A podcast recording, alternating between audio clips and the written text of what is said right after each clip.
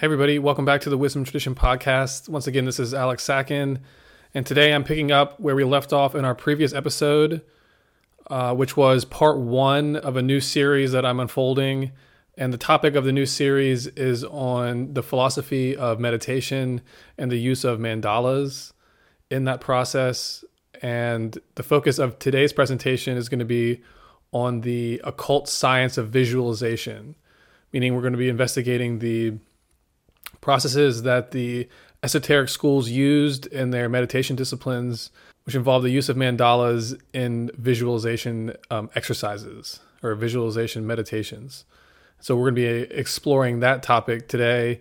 And uh, as a reminder, part one was on the core fundamentals of the meditation process, particularly in terms of the way meditation fits into the larger aims of philosophy. And then also, we explored some of the fundamental psychological principles involved with meditation, particularly those involving the principle of the self and how it connects to a higher divine self, and also how it connects to the lower functions of the psyche, including the ego.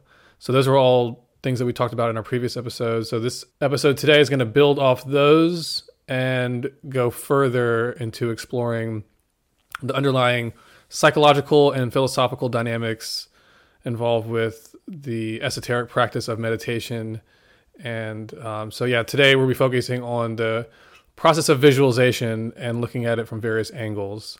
And then from here on out, we're going to be looking at some case studies of how different mandalas were used to communicate various types of important information. So I want to pick up where this article begins which is on part six. Parts one through five were in part one of this essay series, which is all going to come together to be one chapter in a larger book. But parts one through five were in the previous article. So now part six is where we're picking up in this current article. And this section is called The Philosophy of Symbolism. Psychologically, symbols are rooted in the interplay between one's active awareness, which Carl Jung termed one's ego consciousness, and the transpersonal realm of the collective unconscious, which is home to powerful collective psychological powers termed archetypes. So remember, in Carl Jung's model of the psyche, there's a polarity between a collective and individual realm, and the collective realm is ruled by the principle of the self, and the individual realm is ruled by the principle of ego. And uh, the the collective realm is unconscious and or term the unconscious uh, in relation to our normal state of mind, and then the ego aspect of it, the lower nature, is what Jung termed the conscious aspect. Um, so the psyche is both the conscious and the unconscious.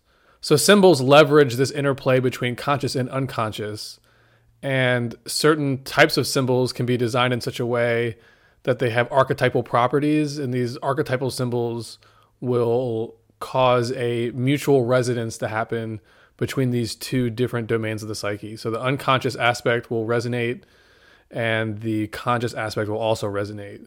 And so to and then when they're both resonating in unison uh, due to the influence of this specially designed symbol, it creates a mystical experience. So this is the basic thesis we're going to be working on in this article. I just want to give you that preview up front again, symbols are rooted in this interplay, the psychological interplay between these different polarities of the psyche.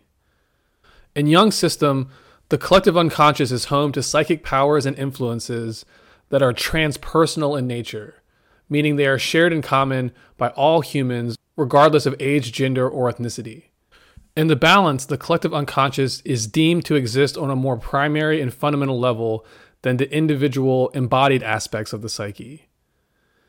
Individual psyches come and go, but the collective unconscious always remains. In terms of the psychology of symbolism, the symbols cognized by the mind at the individual level are rooted in archetypes or intelligible ideas, as Plato termed them, which are held within the mind of the collective. So individual cognition always exists on a backdrop of collective archetypes, which are providing the baseline psychological uh, meaning to the specific symbols that we encounter and that have meaning for us. So things have meaning for us because of these more fundamental archetypes. And so individuals are sh- able to share meaning on a collective level because we all share these archetypes in common. So, because archetypes are shared collectively by all, certain symbols can have demonstrable effects on large groups of people simultaneously. Objects and information we encounter in the world, be it in the natural world or in the world of man made artifacts, take on meaning for us in a psychological sense because they in some way stimulate and latch onto deep rooted archetypal principles within us. Sometimes we are conscious of why some people, objects, information, or forms of stimulation take on special meaning for us. Other times, the true causes behind our fixations remain a mystery. Either way, the same truth remains. At a foundational level, the presence and influence of psychological archetypes upon our psyches is an ever present factor in how we read and interpret the symbols that we encounter in our lives. In the meditation disciplines of esoteric philosophy, this innate connection between the symbols we perceive in the outer world and the unconscious realm of archetypes that preside over our inner psychology is leveraged. This relationship between the archetypes and the symbols, that relationship is leveraged with purposeful intent. Archetypes exist within the unconscious realm of the psyche, meaning they are invisible to our organs of sense perception. However, the priesthood of the ancient mysteries found a way to work around this fact by deliberately manipulating the design of various symbolic instruments and mediums that their initiates would be exposed to during their initiatic rites. The priesthood were able to deliberately cause these archetypal elements within their psyches to become activated in certain prescribed patterns. This would cause the initiates undergoing these experiences to have a mystical experience of universal mind and divine consciousness. In essence, the ancient hierophants of the mysteries were attempting to strategically maneuver their initiates around the idea that, quote, truth must come to each person from within himself. This means that no one else can generate or produce for you what is ultimately required of you to successfully undergo an experience of mystical illumination. However, while it is true that the priesthood cannot give this experience directly to you, they can, with your participation, attempt to catalyze this experience within you. This is what the ancient initiation rites, and more specifically, the meditation disciplines practiced within those rites, were all about. For these priests, the language of symbolism provided the simplest and most direct means for stimulating the inner psychic faculties of their initiates so as to provide them with a mystical experience of religious exaltation. Thus, it is symbolism that is the solution to the great question how can that which transcends in every way the familiar experience of living be communicated to intellects or emotions unaware of spiritual realities? And that's actually a Manly Hall quote. How can that which is invisible be communicated to the mind that is oriented towards the world of physical forms? So, cognizing physical forms, how do we take that instrument that's focused in this outer world and focused on the individual body and the idea of an individual selfhood. How can we take that instrument and get it to start engaging with a world that's invisible, but that is real and that is always interacting with the physical world and the physical body? So how do we get ourselves to cognize this these metaphysical realms?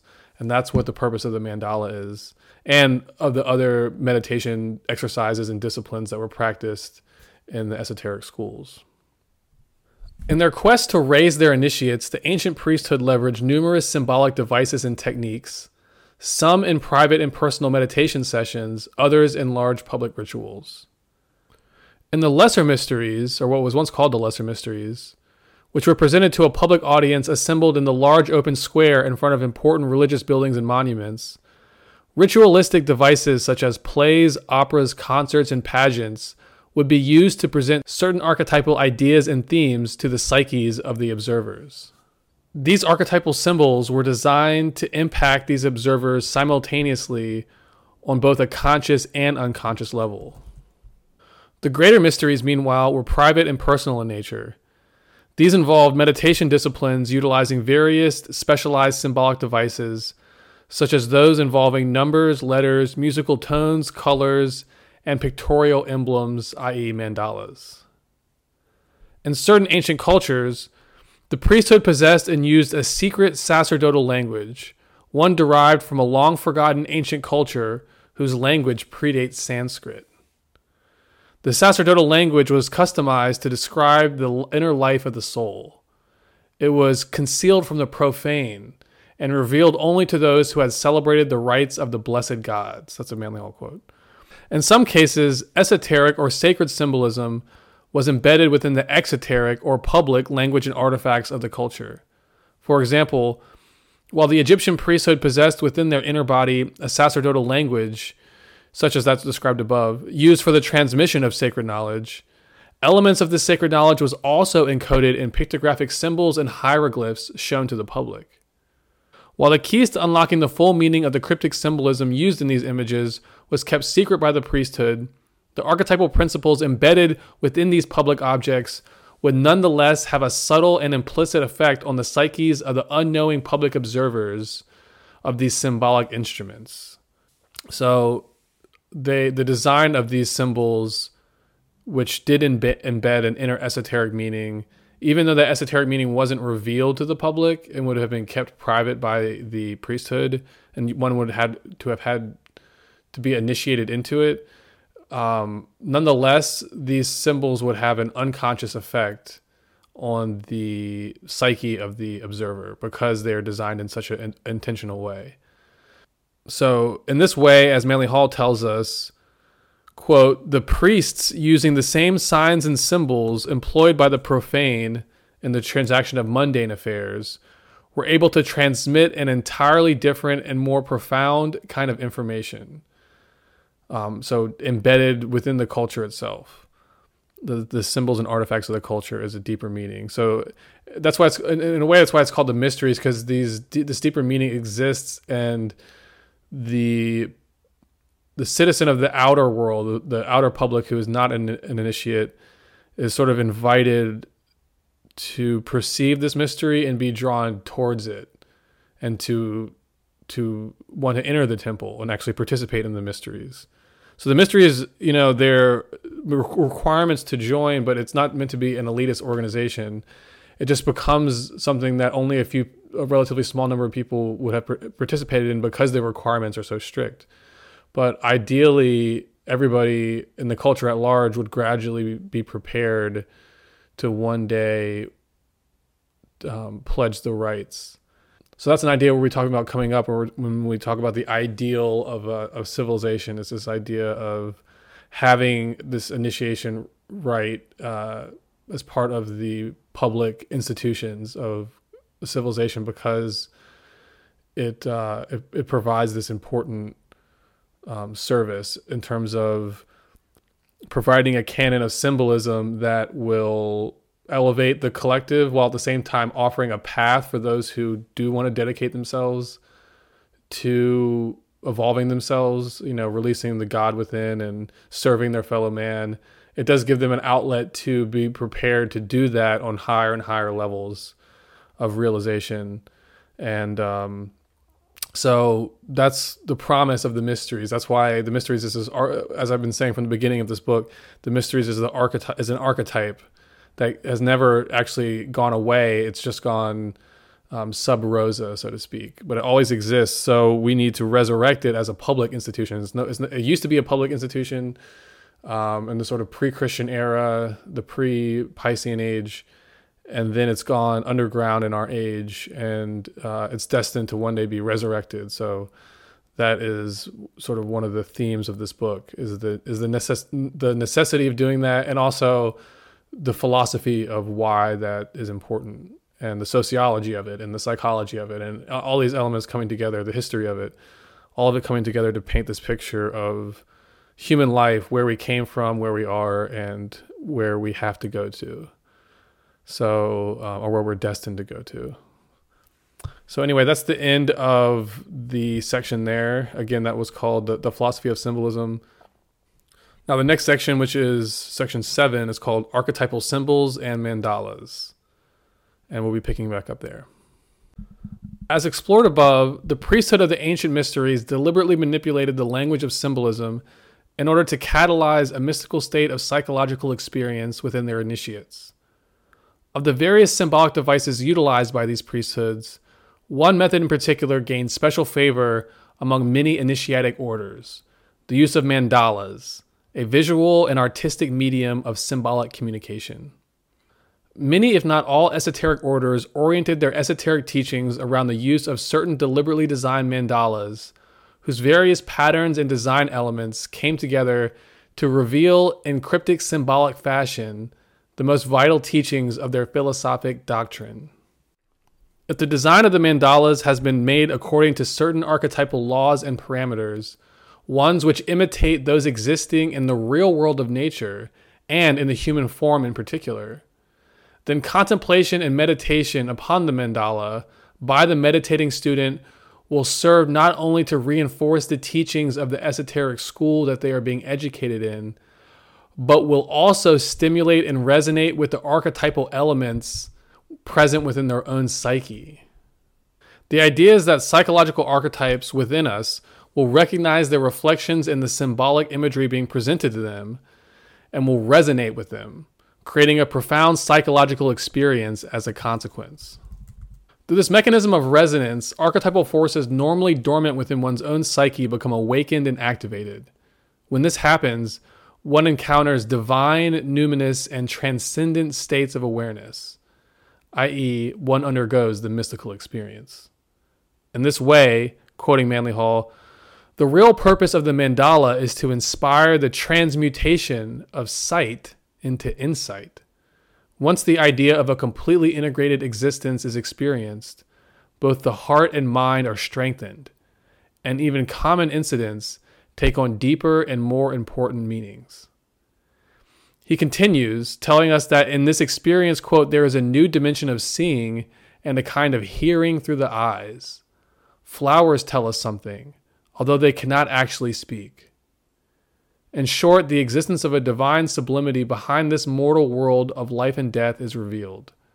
Upon experience of this divine sublimity, the initiate becomes forever changed. They are twice born. Offering a more detailed definition of the term, Manly Hall defines a mandala as, quote, a graphic representation of universal existence, depicted through a complicated structure of symbols arranged according to a definite archetypal pattern. There is a numerical exactitude to the way a mandala is designed. This is a necessity.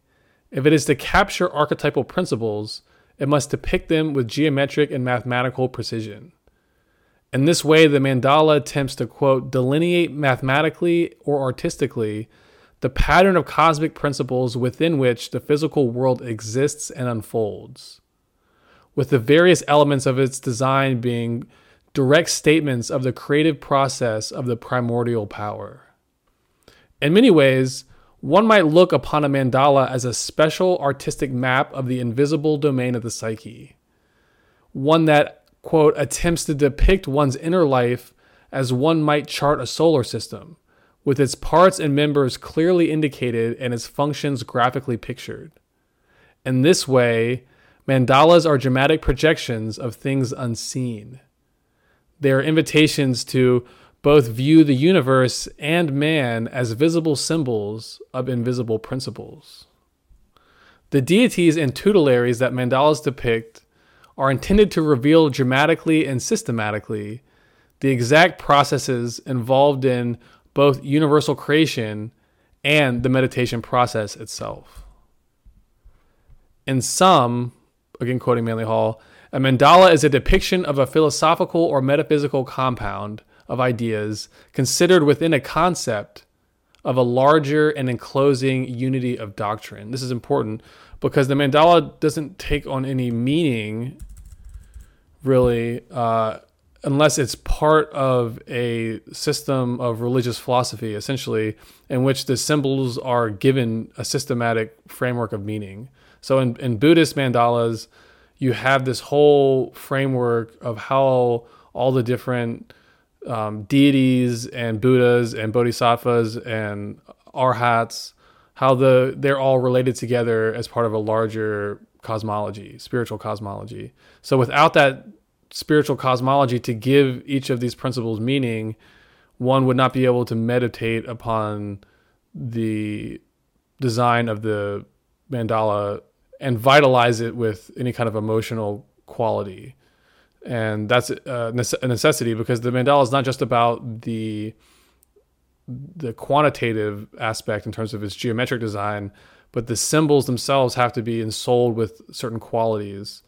And so those qualities, these universal principles, are what we get from these ancient systems of religious philosophy, such as Buddhism or the Greek uh, Orphic system of deities or the Egyptian gods. That these all had a a psychological purpose. All of these deities that there was not an art in these great civilizations. These are not arbitrary systems of religion, but uh, there's always this philosophical meaning behind the religion. That gets to what we were talking about earlier about the, the difference between esoteric and exoteric symbolism so exo, exo is the outer form.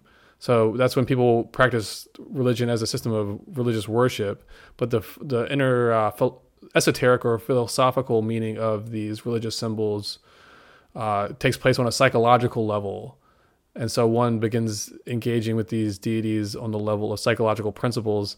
And that's what has to happen for these um, visualization exercises to take place the ones that have to do with mandalas is that you have to be able to understand the principles of religion as uh, or the symbols of religion as psychological principles that have to be engaged with and one engages with them by essentially mastering the themes and the qualities that these various symbolic deities are intended to represent. So that's why uh, successful meditation using a mandala like a uh, a Buddhist one is something that requires years of preparation and study in order to to make it happen. But part of the promise of this whole thing about meditation is that it does give a definite uh, payoff to religion or to the work that you put in for your religion, for your faith, because it, it says that if the faith is correctly established within you, and it's not an arbitrary faith, but rather one that's rooted in these archetypal elements, that you will have a payoff of that that faith and and the work that you put in in the form of um, you can practice these philosophical disciplines, and if you do them correctly, they're guaranteed to give you this experience of having these religious convictions become actualized in a type of transcendent experience of mystical consciousness. I guess I would say. So, again, a mandala is a depiction of a philosophical or metaphysical compound of ideas considered within a concept of a larger and enclosing unity of doctrine. More specifically, the mandala is, quote, a device or instrument for the vitalizing of the apperceptive powers of the human mind. They present ideas in wholeness or completeness, appealing to the mind through order, color, number, and form.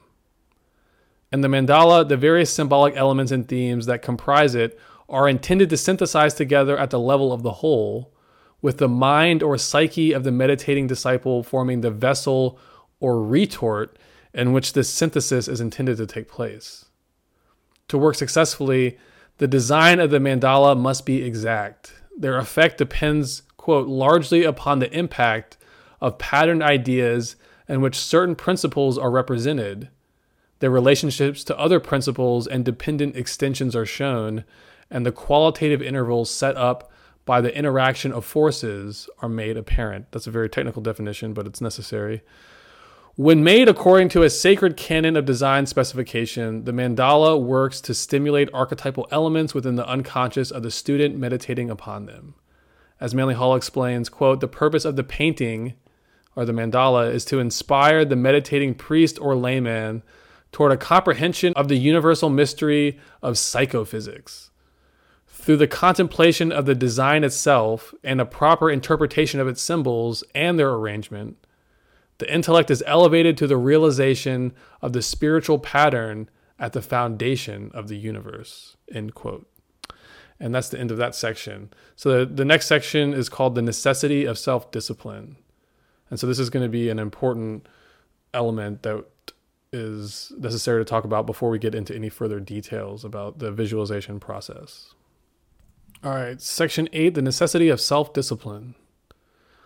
The ultimate purpose of meditation is for the higher principles within the soul uh, these higher principles being the triad, to take over the bodily processes which are associated with the quaternary in order that it may turn the body into an instrument for the purposes of the self. Visualization disciplines involving the use of mandalas are an important aspect of the meditation exercises that were anciently devised as a mean to separate the rose from the cross. That's a phrase that we introduced in our previous episode, meaning the higher spiritual nature or the triad to separate that from the lower, the gross, lower material nature, which is symbolized by the cross. The idea is that by stimulating the archetypal elements of the psyche through the mechanism of mandala design, a mystical experience of consciousness can be catalyzed within the psyche of the initiate one that ultimately serves to tip the balance of the psyche from an ego centered orientation to a self centered one. And by self centered, I mean the capital S version of the self, the universal self. So centered towards the universal self.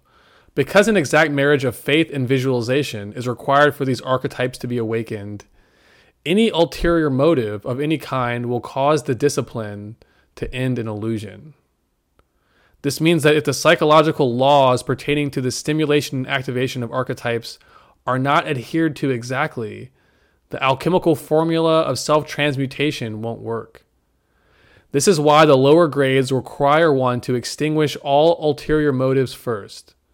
The body, emotions, and intellect must first be quieted, disciplined, and directed toward their proper functions and roles before the higher occult sciences of meditation and visualization can be successfully practiced. Manly Hall warns us that to experience the greater realities promised by occult meditation disciplines, esoteric exercises must be free of all worldly objectives. The true mystic asks, this is the quote Manly Hall, the true mystic asks nothing and gives all. Any worldly objective frustrates the attainment of illumination. Simply put, before visualization exercises can be successfully accomplished, physical, emotional, and mental impurities and entanglements must be tempered and brought under the control of the person's higher mental, emotional, and intuitional faculties. In the lower grades of the esoteric schools, where disciplines of self purification were taught and instilled upon neophyte students, the need to cultivate and maintain a state of calmness, mental peace, and emotional tranquility at all times was emphasized. And this is especially true of those times when one is attempting meditational exercises. Emotional peace, calmness, and tranquility are necessary during meditation because they result in a greater degree of corporeal harmony, which provides the proper environment for the directionalization of the abstract faculties. That's a Manly Hall quote. Hall points out that the requirements for meditation are actually the reverse of what many in the West might imagine them to be. Many people believe that peace will result from the cultivation of a spiritual state, when in reality it is the reverse. The spiritual state results from the development of peace. Again, quoting Manly Hall. In meditation, the individual's entire personality, including the fullness of its mind, emotions, and body, is to be surrendered to the dominion of the higher self. For this surrendering to successfully occur, the mind, emotions, and body must first be prepared and trained to accomplish this release. Once one's inner psychic faculties are free from outside influences and distractions, can they successfully be applied to the practice of esoteric meditational disciplines, which cause the person to lose awareness of bodily and sensory activity and therefore lead to inner experiences?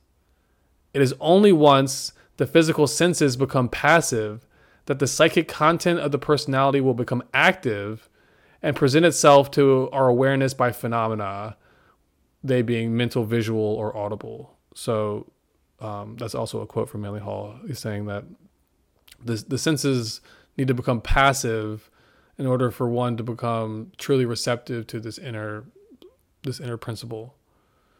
But again, before this can take place, all ulterior motives must be severed. Any unaddressed imbalances must be corrected, and every destructive attachment or obsessive thought pattern must be extinguished. From the standpoint of ethics, God's mandate that self purification take place before spiritual illumination is a reflection of cosmic justice. Only those who follow the way of the law will receive the rewards of that adherence.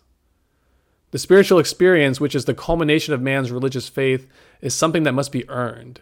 It cannot be granted freely. The only way one can earn this experience is by first confronting and facing one's own problems and shortcomings. In energetic terms, one must clear blockages so as to allow for the normal flow of energy to return. Once this normal flow of energy has been released, it can then be cultivated, harnessed, and directed toward the advanced meditational goals of the esoteric schools. This simple requirement, follow the law in order to experience its rewards, ensures us that life works as a spiritual meritocracy. As Manly Hall explains, quote, enlightenment is not reserved for the learned, wealthy, or privileged. According to the divine plan, each living being must find the road for himself and walk it. The road to the higher self has always been open, and it can never be closed. Each, on his own level of maturity, can find it. He continues, quote, The journey inward requires no affiliation with some organization nor any eccentric behavior by which a person becomes conspicuous. Furthermore, to attain spirituality, one is not required to toggle up their professions, leave their trade or craft, renounce their families, or give up their possessions. Hall also emphasizes that the mystical experience prioritizes no single religion above others. A human being can become a highly developed mystic regardless of the religion to which he belongs. The mysticism is his own experience. The mystic always interprets religious or philosophical teachings in terms of that personal experience. He lives his own religion under the symbolism of the faith with which he is most familiar. In philosophy, it is firmly understood that man must participate actively in his own salvation. It will not be bestowed upon him without him having first earned it. Therefore, before meditation comes self discipline. Only once mental, emotional, and physical poise has been cultivated is it appropriate for the student to pursue advanced meditational disciplines. These requirements align closely with Carl Jung's psychological concept of individuation, which describes the ultimate mission of his psychotherapy method to make the unconscious conscious, meaning to bring the shadow elements within oneself out into the light of one's own conscious awareness so that one can work with them, deconstruct them, and bring them back into balance with the rest of one's personality. It is only once the disciple has accomplished this type of individuation process within themselves that they are then prepared to take on the advanced meditation techniques described below. And that's the end of that section. So, section nine, which is coming up, is called Visualization and the Mental Body. Section nine Visualization and the Mental Body. Meditation, when practiced as an occult science, is designed to accomplish a very specific end goal to catalyze the awakening of the consciousness of the universal self within the psyche or soul of the individual. It is to this end and no other that the meditation exercise must be dedicated. Any other alternative motive will inevitably lead to a failure in the exercise. This requirement holds true for meditational exercises using mandalas as well. In order for the technique to work, the person doing the meditation must be prepared, self disciplined, and pure of heart and mind. Calmness, discipline, and purity are required in the meditational process in large part because of the inherent delicacy of the psychic mechanism involved. The visualization exercises practiced in esoteric philosophy work through the nervous system, or more specifically, through the magnetic field that interfaces with the nervous system. This magnetic field is the gateway to one's mental body, or what's in esoteric philosophy is called the mental body, which has a form and structure that is invisible to the sensory perceptions, but, ne- but is nevertheless real. Its reality being grounded in a metaphysical rather than physical dimension of life.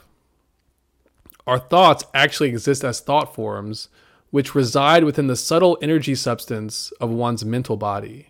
Here they have a tangible life, one that remains invisible to our physical sense perceptions, but which can be comprehended to some degree using the scientific techniques of psychology. And I want to note that an, the aura, the various levels of the aura can start to be perceived actually using some advanced uh, type of electromagnetic equipment. I've seen different uh, images of of this, but this would only be at the very lowest level because the higher aspects of, of one's auras actually recede into space um, in terms of metaphysical space.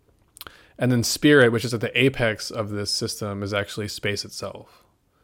That's the d- domain of the self. The universal self is actually um, what we consider space.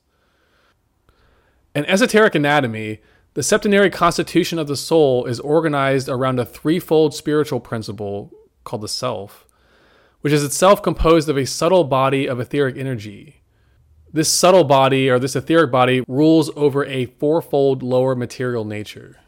This fourfold lower material nature is a compound of four elements air, fire, water, and earth.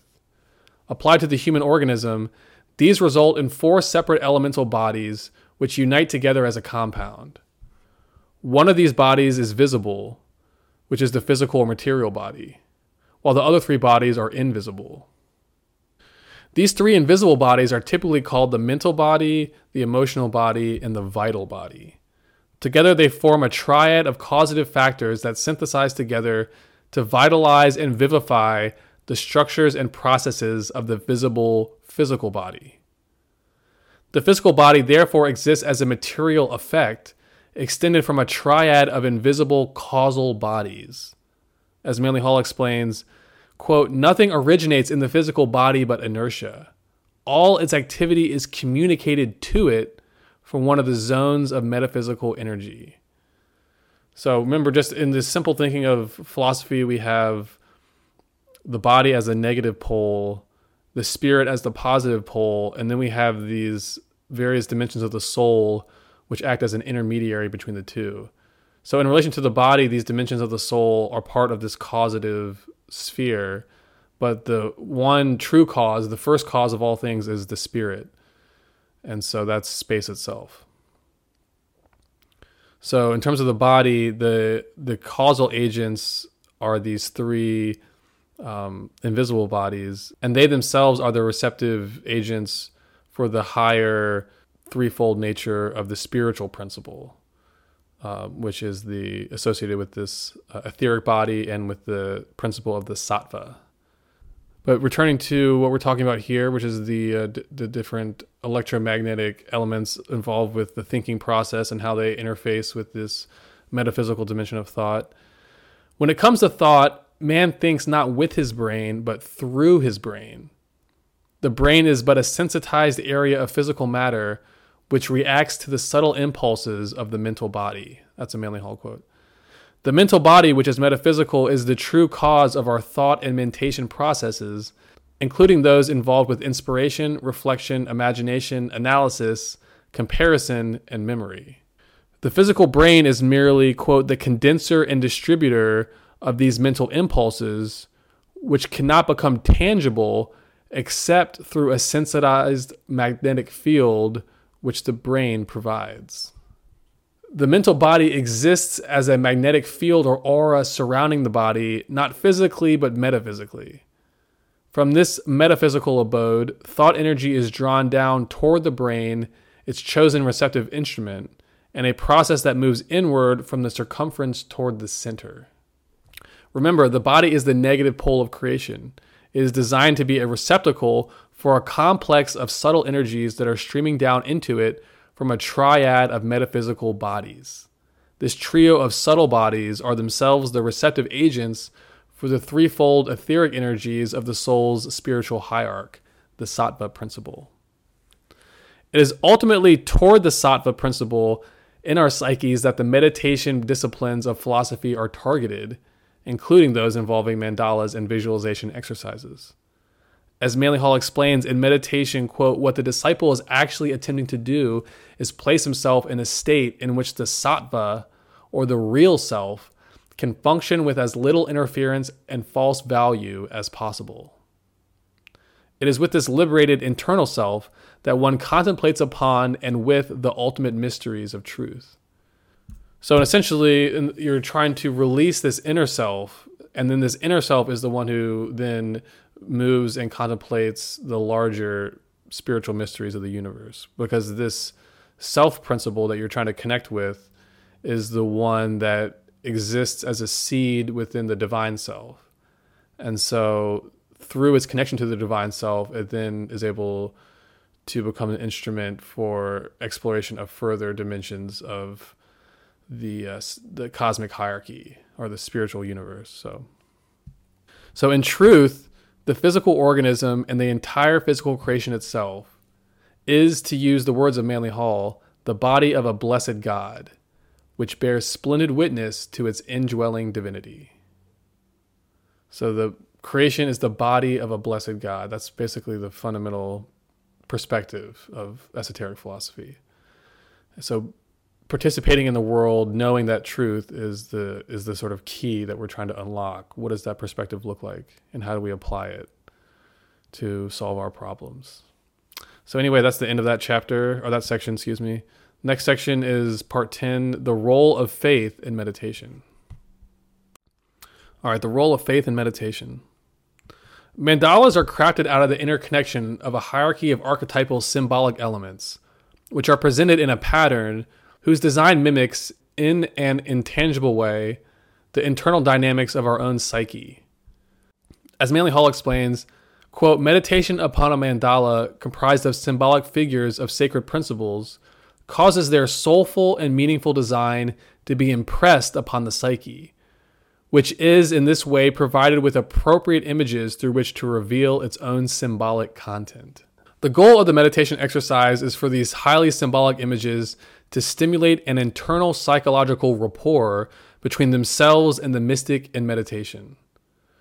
Through this rapport, an inner psychic faculty becomes unlocked, and a particular type of inner experience is triggered. Mandalas are, in a way, like magical talismans specially designed to release the powers inherent in symbols. Through special esoteric design, mandalas can be designed as microcosms of universal patterns. In this way, they become embodiments of the various archetypal qualities they are designed to personify. By use of a mandala, the individual in meditation accepts a series of discoveries, and knowledge opens up from theoretical speculation to practical realization. By following along the unfolding design of a mandala's hierarchy of symbolic forms, patterns, and themes, vital energies in the psyche are stimulated. Through this process, the soul is fed by the senses, with certain patterns of stimulation unlocking inner dynamics and potentials within the soul and body. These activated psychic potentials stimulate, quote, an esoteric form of knowing different from reading, thinking, listening, or other activities having to do with the intellect. The core psychic property that mandalas are drawing upon to do their work is that of archetypes. According to the doctrine of archetypes, all forms within creation are patterned after one common template of design, i.e., after one archetype. This commonly shared design is the basis of law. That is lawful, which adheres to the specification and parameters of the archetype.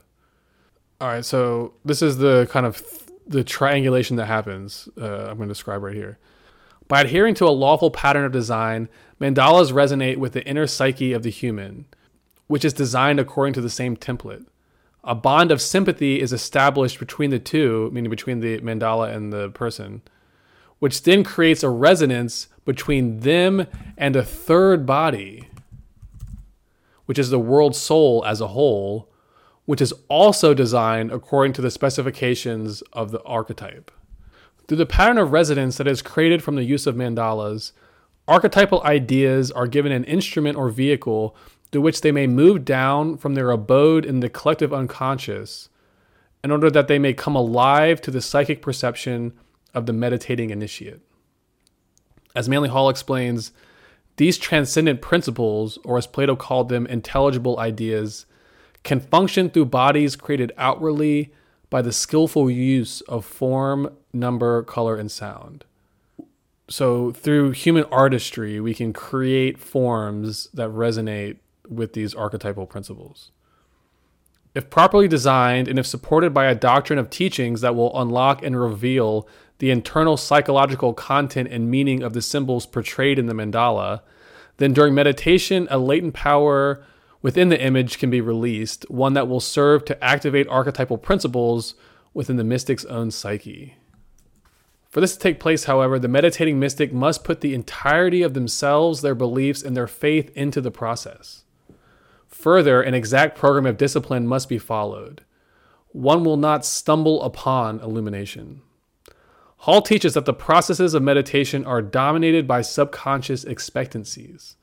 The mystical experience draws heavily upon the content of our own subconscious and builds upon the psychic materials which have accumulated within ourselves. For this reason, the subconscious must be prepared. Herein lies the rationale for philosophy's strict requirement that self discipline come before illumination. Successful completion of meditation requires a high degree of integrity in one's mind body emotion system. The establishment of this integrity involves mastery of the following disciplines.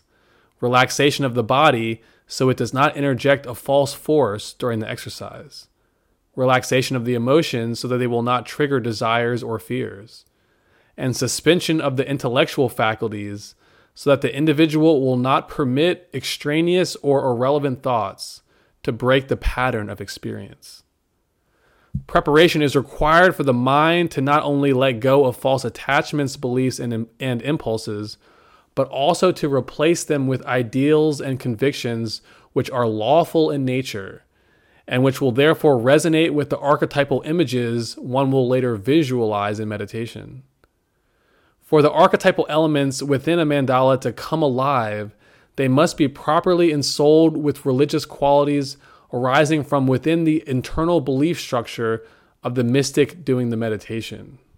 So they have to be ensouled. You have to ensoul them with the qualities that are actually uh, archetypal qualities. So you have to be prepared to understand what these archetypal qualities are. So at the right time, you can kind of as you're going through the mandala and you're going through the various sim- symbolic images, you can activate each of the archetypes within those images because you're aware how each symbol is supposed to represent represent one of these qualities that you're supposed to uh, activate.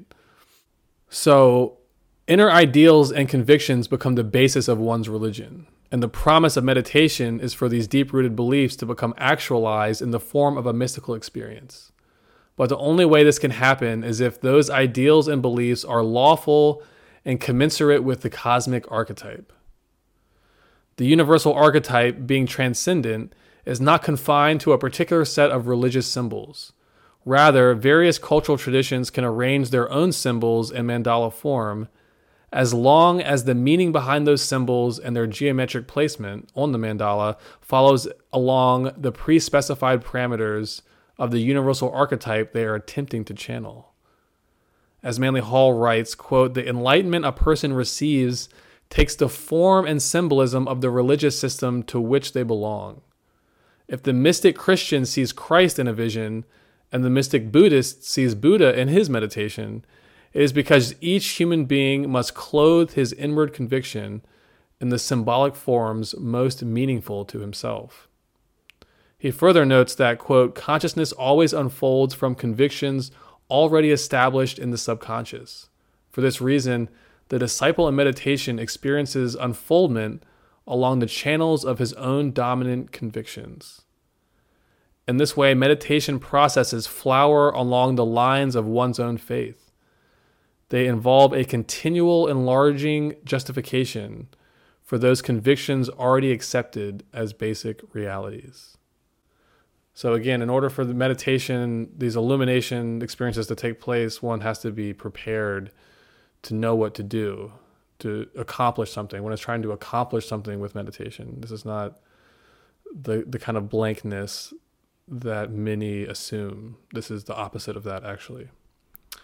So that leads the way for our final section which is uh, part 11 of this series on mandalas and the philosophy of meditation.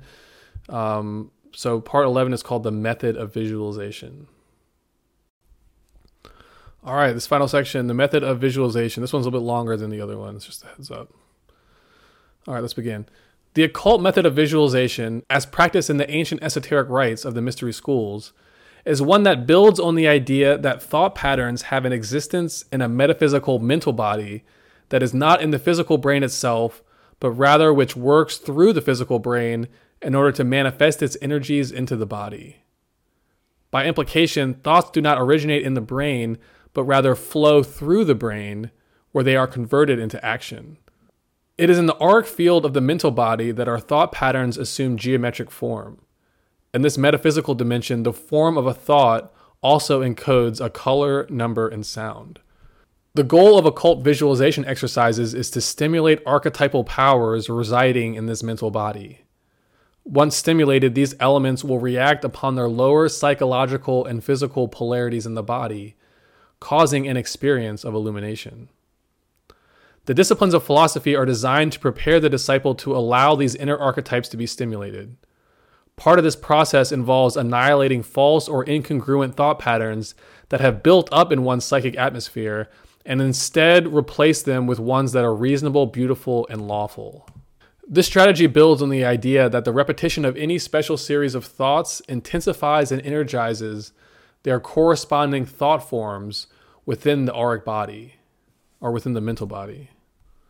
In this way, through repetition, highly reinforced patterns produce subtle but permanent changes in the overall psychic field. In this way, thought forms are given life by us. They are born as geometric structures in our mental body, where they perpetuate as long as we enliven them with our psychic energy. In esoteric philosophy, thought patterns are seen as alive. They can be caused to arise and generate, quote, as plants grow in the physical earth. Each thought is appropriately embodied in a structure which can unfold, mature, and bear fruit. These thought patterns reside in our psychic field, where they influence not only our thoughts, but also our emotions, perceptions, and behaviors. Depending on the nature of the thought, this influence can be either constructive or destructive. The thought forms that the mind gives birth to arise in a form or shape whose geometric properties bear an intimate connection with archetypal qualities inherent to the nature of the idea that the thought is expressing. Constructive thoughts take form as symmetrical ideas. By contrast, destructive thoughts take form as asymmetrical patterns. In this way, quote, the ideas themselves radiate the energies from which their forms are built. These forms come into birth within the mental body building themselves out of the subtle energies it is comprised of. When the thought patterns held within this mental body are discordant and asymmetrical, they distort the flow of energy between the mental body and the lower physical nature. Manly Hall teaches us that when allowed to fall into a discordant and undeveloped state, the body and lower mental and emotional faculties, quote, suck in and distort what should be understood as the normal flow dynamics of energy contained within man's psychic system. As he further explains, quote, the brain stores up in its own auric field the experiences of the senses and its reactions thereto. This material is absorbed mentally by the mind or mental body, and there it's transmuted into experience. The creation of shadow elements within the thought structure of the mental body impair the flow of energy between the auric field of the brain and the metaphysical structure of the mental body.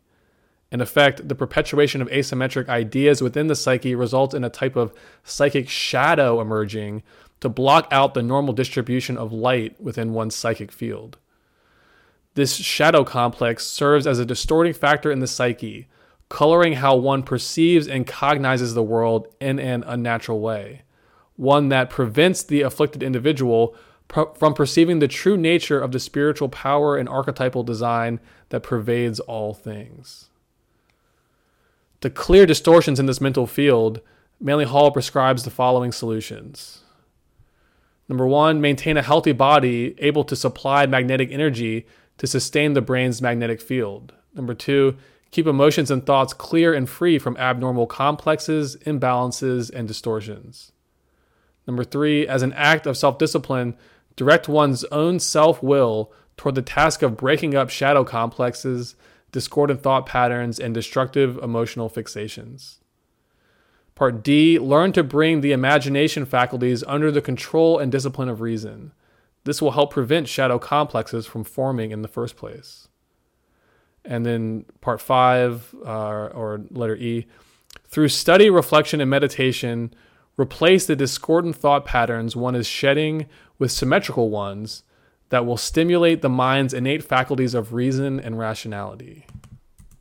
In the ancient mysteries, mandalas were used precisely for this latter purpose. They embody constructive thought patterns, ones that, as the student contemplates them, bring their thought patterns into proper symmetrical alignment with the archetype. In the mysteries, the point of the initial purification disciplines that initiates undergo is to rid the mental body of asymmetric thought patterns. Only once this has been accomplished will the student then move on to the practice of visualization disciplines, which are designed to replace the asymmetrical ideas that one has shed with symmetrical ones that align with the design of the archetype. That which aligns with archetype is lawful, and that which is lawful adheres to the contours of the divine plan. Thus, to meditate successfully is to learn to think with the mind of God where the intelligible ideas of the creator and the ideas generated within the space of one's own mental body become one in the same. In the visualization exercises of esoteric meditation, symmetrical ideas are first studied and contemplated upon through the figures of expertly crafted mandalas. Then one attempts to recreate the contours, themes, and qualities of the image within the space of their own mind's eye i.e., within their mental body. If done correctly, quote, through contemplation, the mandala is caused to open. The picture becomes luminous, and through the middle of it appears an aperture leading into space. If the disciple's faith and courage are perfect, he will be able to step through the door into the world of the void. Note that the gateway into the void, or what Manly Hall is calling the void, meaning an experience of universality, is the luminosity that the meditation symbol one is visualizing and contemplating takes on. As Manly Hall explains, quote, the magic of the mandala originates in the extrasensory dimensions of the disciple's spiritual mental organism, meaning the mental body. The symbolic design sets in motion currents of mystical energy, producing internal activity which appear to be external. Thus, meditation upon the mandala brings with it a phenomenal experience by which the emblems themselves appear to become living organizations.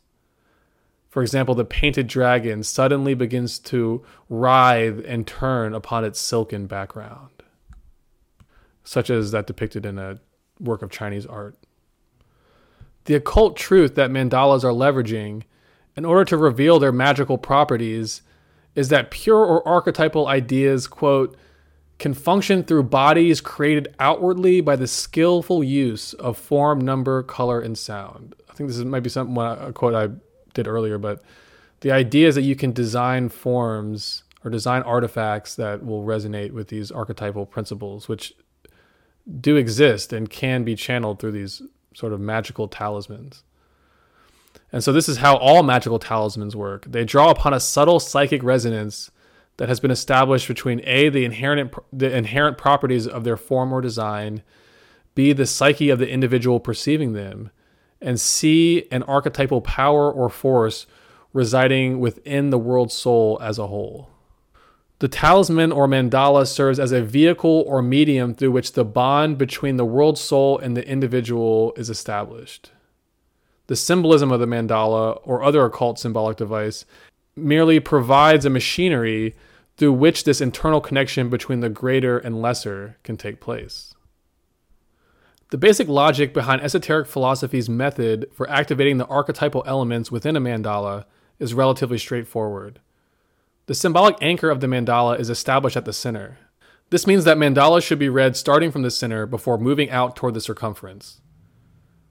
The circumference of one symbol, mandala, or mudra becomes the center of the next and that next layer of symbolism, reference to the previous level of symbolism, is given through a representation either by a deity, hieroglyph, or other form of symbol.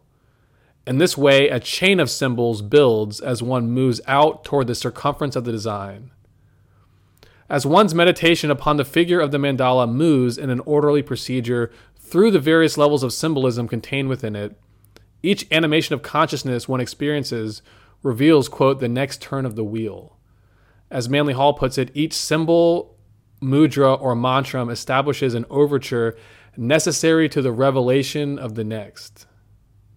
Following this procedure, The mind itself, moving along the radii of the central motive of the meditation, is carried through a series of unfolding qualities and experiences.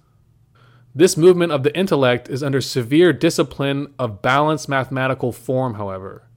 In order to intensify the factor of continuity, one must first develop, quote, the natural instinct to converge these thought patterns without penetrating or breaking them. To fully unravel the chain of symbolism requires instruction and guidance. One must spend years in preparation, study, and contemplation before one is likely to be able to successfully complete one of these visualization exercises. However, if this preparation has been successfully undertaken, and if the symbol is correctly understood in all of its various aspects, then the mandala will come alive via a sixth sense, which cognizes a fourth dimension or depth dimension, one that exists behind and beyond the limitations of physical reality. In this experience, the contours of the mandala one is visualizing become animated and ensouled by a numinous quality. They take on an etheric atmosphere and offer the mind a new and dynamic cognitive perspective, one whose vision pierces through the world of effect in order to perceive directly the existence of a normally invisible dimension of cause. When followed through to its completion, this exercise builds a living thought pattern within the psyche, one that resonates in tune with an archetypal pattern of divine thought held within the mind of the Creator. This living thought pattern becomes the great vehicle through which a bond of resonance is established between the greater and lesser aspects of the soul. In essence, mandala sequences, quote, recreate a series of experiences in consciousness that reenact on man's own microcosmic plane of life the experience the macrocosm or universe had in conceiving him. In other words, through meditation, one replicates in inverse proportion the psychological processes that the Creator originally undertook in fashioning them as a human life form. With visualization, one sends a signal in the form of one's own thought pattern back toward the Creator via the mental body, offering it as a vehicle, meaning offering this thought pattern that one's conceived, offering it as a vehicle of connection between the self as the greater life and the ego as the lesser. Through the meditation process, we as individual humans are enabled to share in an experience of universal consciousness and cosmic creation. By sympathy of similitude and through bonds of resonance, the larger universe is enabled to come alive within us, and we likewise come alive to it, because something within us naturally resonates in alignment with it. Through meditation, we discover we are like cells in the body of a divine being. In the mystical experience, we directly encounter this truth as an objective reality. Then, ennobled by this experience, we gain an inner conviction to live by a code or way of life that this new reality demands of us. In this way, the divine life within us becomes the source of a living religion, one forever growing and unfolding as a spiritual seed planted in the center of our own psyches. We are not intended to worship this life, but instead to connect with it and serve it and allow it to grow. And with that, we conclude part two of this overall six part series on the philosophy of meditation and the use of mandalas. And with this chapter, just to quickly recap, we covered the occult science of visualization and the various aspects of psychology and esoteric anatomy involved with it. And part of that is this idea of the mental body and of thought forms having a life uh, within this metaphysical energy body that exists within the far contours of space, space itself, metaphysical space. So, with that, we're going to finish uh, this episode, and then I be, will be back soon to discuss the use of mandalas and mandala design in Buddhism or Mahayana Buddhism, and we'll also be looking at certain um, key symbols of Buddhist religious philosophy that are contained within their mandalas. So this will basically be an excuse for us to go back over some of the information that we originally went over in the Mahayana Buddhist chapter in terms of their hierarchy of Buddhas, Bodhisattvas, and Arhats or adepts, as they're called um, in the West. So, So that's what's to come. I hope you enjoyed today's episode. Thank you very much for tuning in. And uh, keep an eye on the channel and on the Substack, which is where the, the actual articles are published. Keep an eye on them because the series will be progressing at a rapid pace. So keep up. Thank you.